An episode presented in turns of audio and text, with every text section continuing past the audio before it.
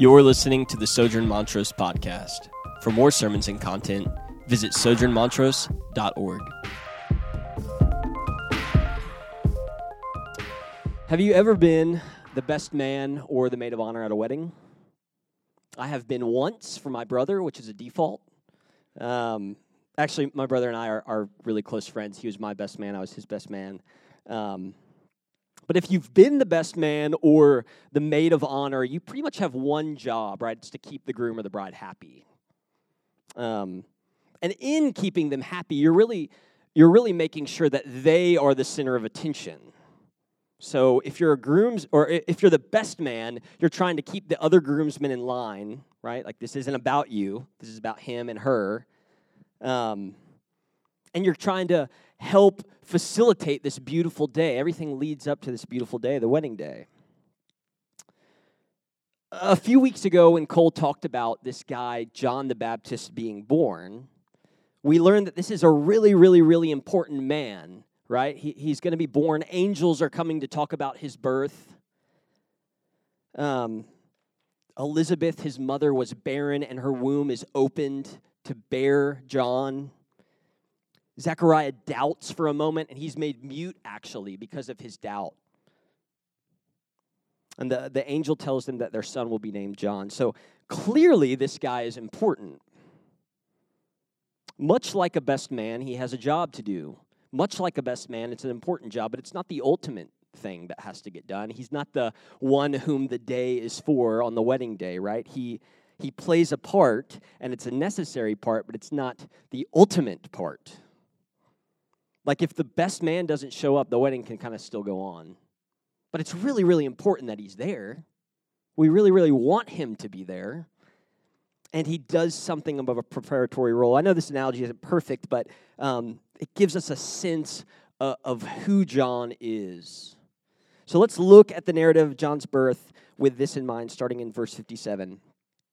Now the time came for Elizabeth to give birth, and she bore a son, and her neighbors and relatives heard that the Lord had shown great mercy to her, and they rejoiced with her. Remember, she was barren.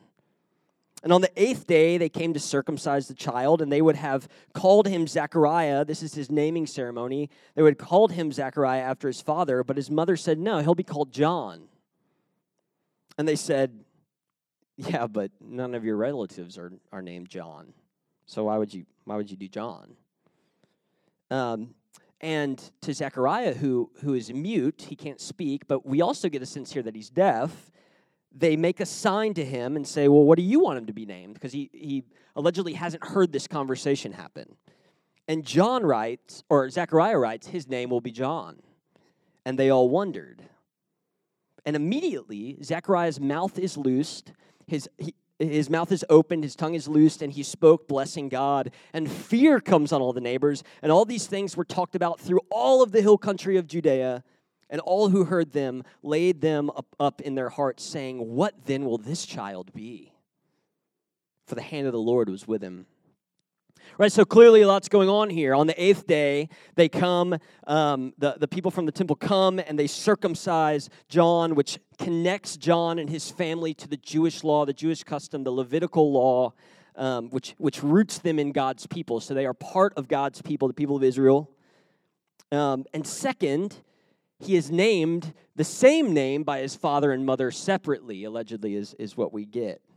John, even though... where did they get John from? Well, the angel told them he will be named John. And people don't get it. But Zechariah, who is deaf and mute, affirms it. And then, right when his mouth is open, he begins blessing God. And we're going to get to that blessing in a second, but because of all of this happening, there is a buzz in Judea, right? In this whole hill country region. A child of prophecy has been born. His name is John, and we don't know where they got that name from. He was born of barren Elizabeth. She never conceived, and yet now she has. His father was made mute one day, and then right when he named the son, he was no longer mute. Rejoicing is occurring because of these things, but the neighbors also have fear. They definitely revere God, but they're a little freaked out. Why? Because they sense that something is at play here. Someone is at work. And think back to that wedding you've been to, right? Or think back to any wedding you've been to. Hopefully, you've gotten there a bit early, maybe before the bride and the groom say their vows. So hopefully you're there about 30 minutes early, and you might be chatting with the people around you or talking. Or maybe there's cocktail hour or there's something before the ceremony. And then typically you see, or traditionally, you'll see the groomsmen walk out. And chief among them is the best man. And if you hadn't ever been to a wedding, you might mistake the best man for the groom because he's almost in the middle, right? Like if the groom's supposed to be here, the best man's right here. But then the groom comes out, and you say, oh, that's the real guy. But this is kind of what's happening in Judea. The groomsmen, one of the best man, has walked out. And then the groom will come, and then the bride will come, but that's later. But what happens when the groomsmen come? There's a buzz. They say, when you're at a wedding and the groomsmen walk out, you say, something's about to start. Something is coming. Look, they're coming. Shh. They're in position. There are rumbles in the chapel of the beginning of something beautiful, something miraculous. So this is what's happening in Judea. But who is John, right? What should the posture be toward John? Do they worship him? Should they worship him? Well, let's read his father's response to his son's birth. His father says this, and his father, Zechariah, was filled with the Holy Spirit and prophesied, saying, "Blessed be the Lord God of Israel, for he has visited and redeemed his people and has raised up a horn of salvation for us in the house of his servant David. And he spoke by the mouth of his holy prophets from of old, that we should be saved from our enemies and from the hand of all who hate us, to show the mercy promised to our fathers and to remember his holy covenant, the oath that he swore to our father Abraham to grant us that we might be delivered from the hand of our enemies, might serve him without fear in holiness and righteousness before him all our days. And you, child, will be called prophet of the Most High." So who is Zechariah talking about here? If we didn't have that last line I read, we might be confused and think he's talking about John. But he says all of that, and then presumably he turns to his son and says, "And you, son, will be prophet of the Most High." So don't be confused, right? Zechariah, the father, at the birth of his son, which is a miracle, at the loosening of his tongue, which is a miracle, he speaks a blessing, a prophecy, but it's not about his son. He speaks about someone deeply linked and rooted in the story of God, right? Someone linked to the line of David, the revered king and servant of God. He speaks about someone linked to Abraham, the father of the people of God and Israel. He speaks about someone spoken by the prophets of old, someone who fulfills all of that. It's not his son.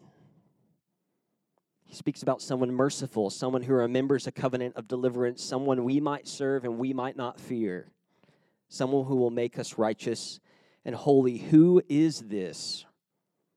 Someone, something is coming. The buzz, you get a sense the buzz reaches peak volume here. It almost feels as if all of creation starts to groan in anticipation.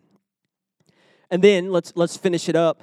Presumably, he turns to his own son, this infant John, and says this, "And you, child, will be called the prophet of the Most High, and you will go before the Lord and prepare his ways to give knowledge of salvation to his people and the forgiveness of their sins, because of the tender mercy of our God, whereby the sunrise shall visit us from on high to give light to those who sit in darkness and in the shadow of death to guide our feet in the way of peace."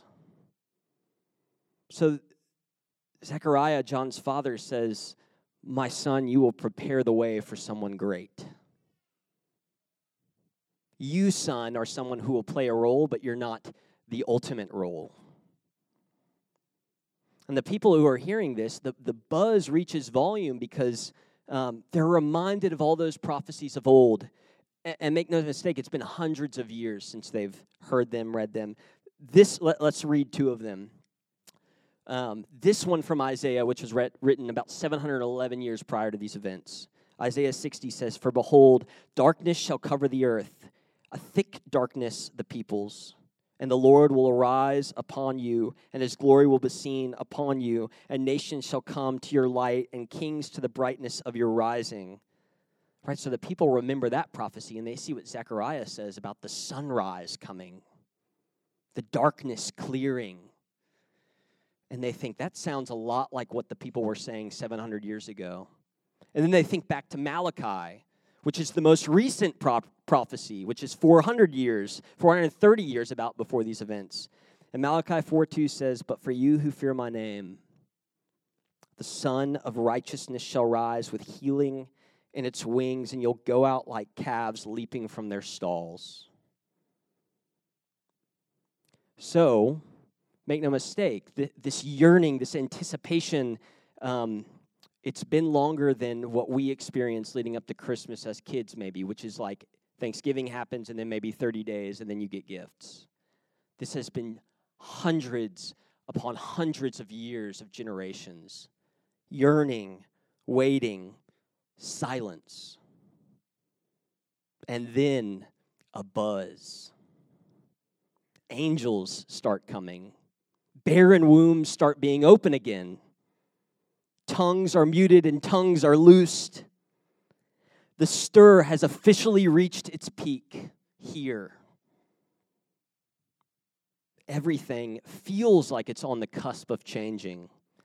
They feel it. They taste it. And here's the reality for the people of Israel. They have been historically waiting for this change. They've been stuck in a rut, to say the least, of bondage to other kingdoms and bondage of their own sin. They know the law of God, but they can't fulfill it. They know it in their minds, but their hearts can't fulfill it.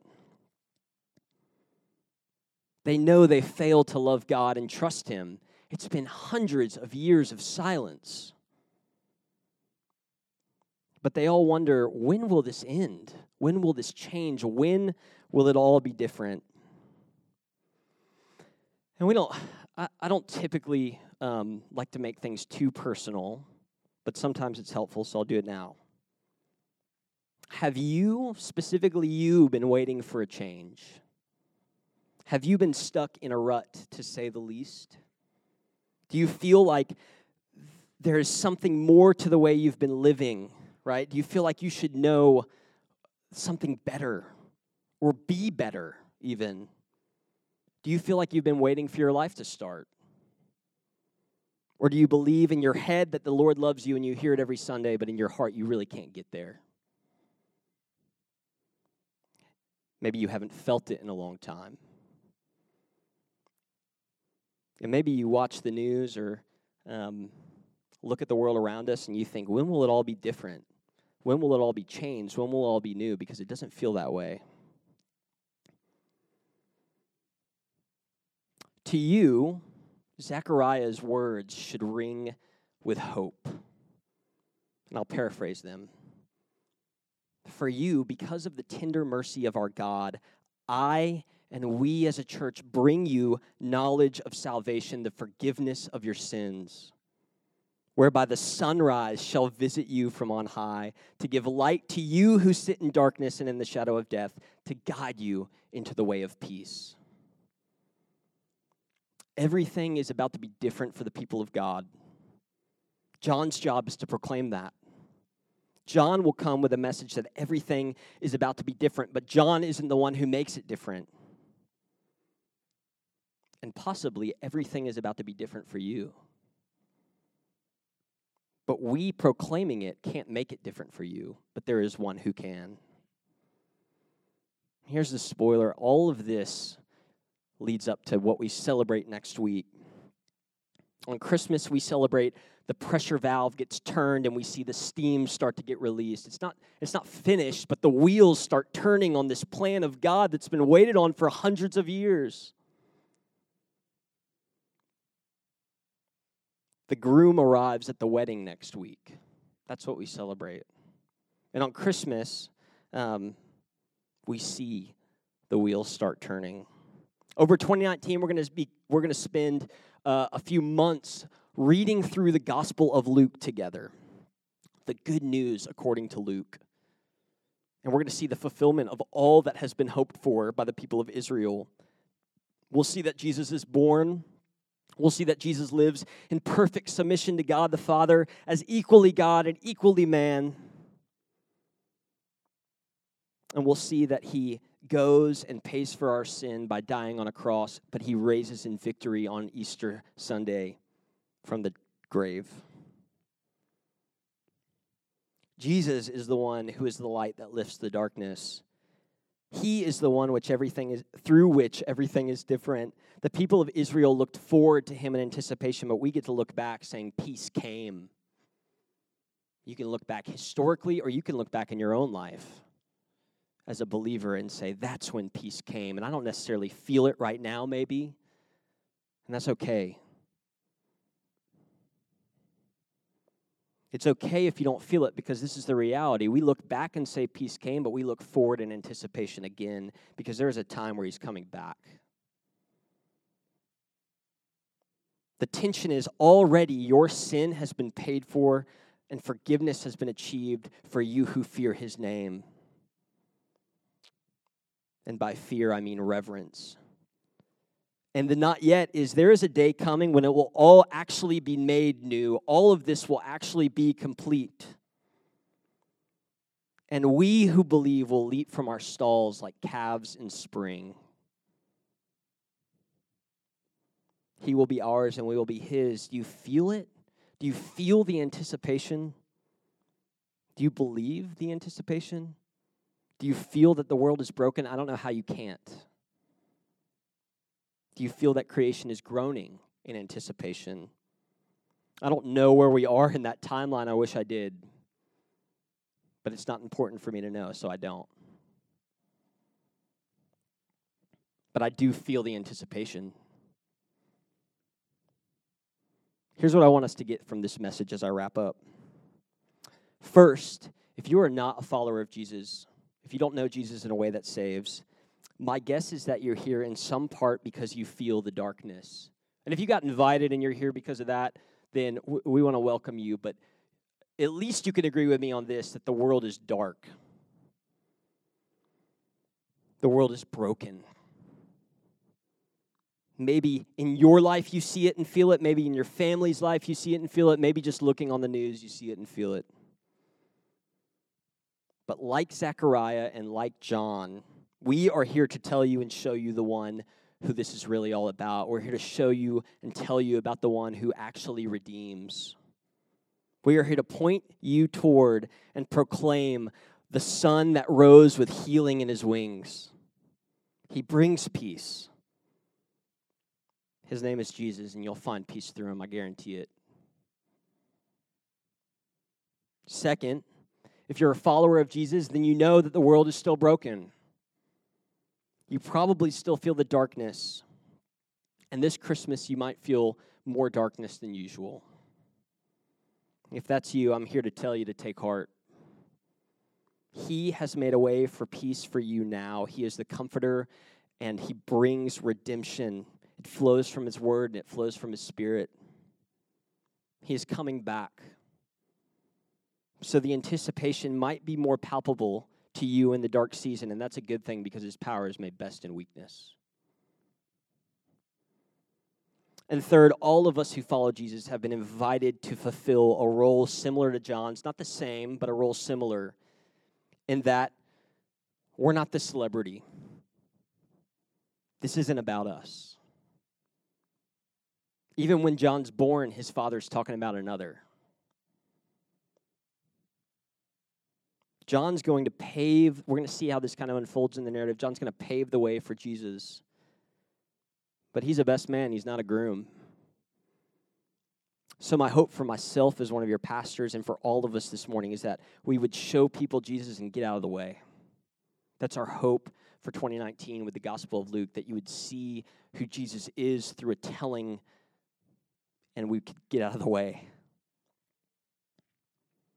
We want to unleash the gospel, the story of who Jesus is and what he has done. That changes people. So I want to encourage you to be here for it. Let's hope that it changes us. Let's hope that it changes our neighbors. And as we move toward Christmas next week, some of you will be here, some of you might not, and that's okay. But my hope is that our hearts would start feeling that anticipation again. Like when I was a kid, Christmas Eve was one of the most fun nights of the year. Not because I got any gifts, I didn't. But the next morning I did. And so Christmas Eve night, I was bursting with anticipation. But now as an adult, it's not really magical. It's not very exciting.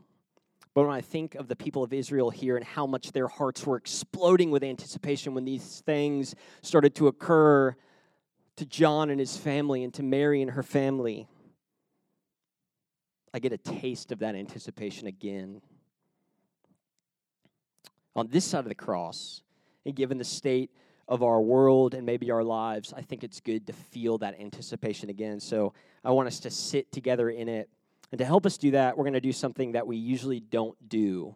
I'm going to play us a song. I'm not going to. Isaac's going to play us a song, and we're going to listen to it together.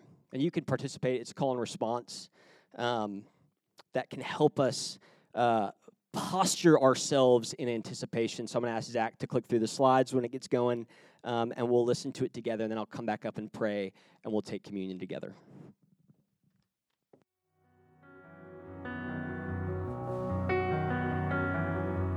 Do you feel the world is broken?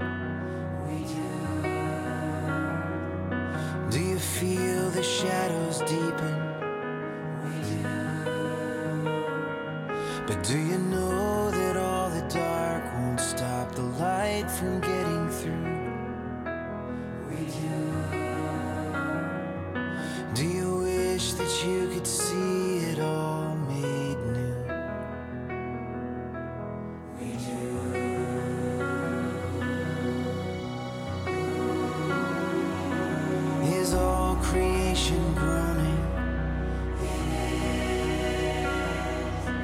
Is a new creation coming?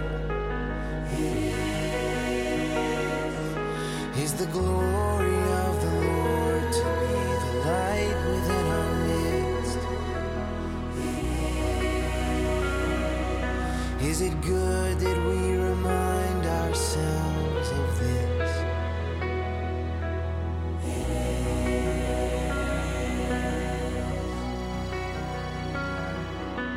Is anyone worthy? Is anyone whole?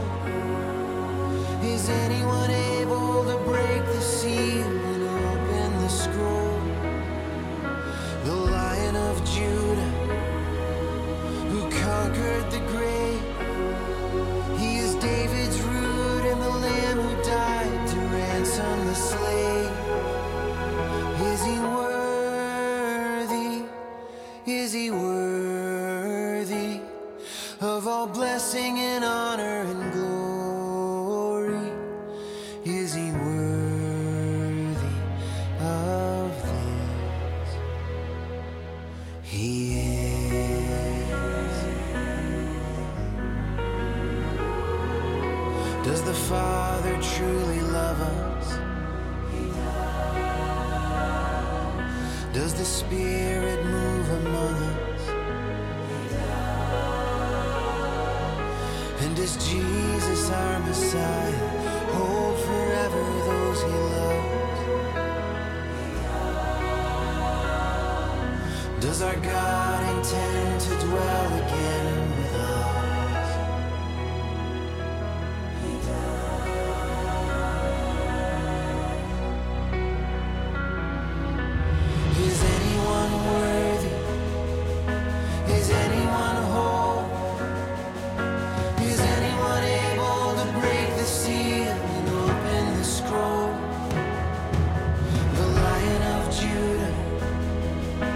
conquered the grave?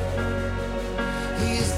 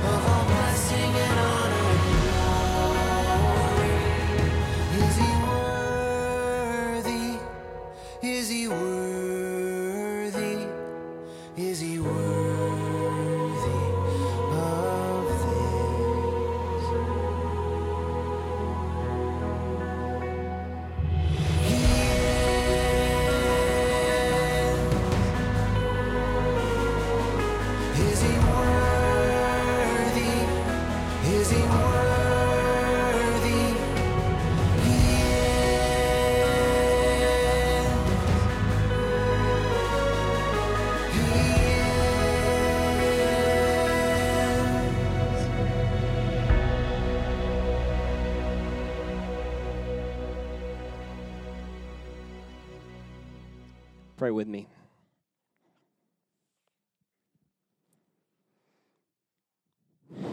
Jesus, you are worthy of all blessing and honor and glory.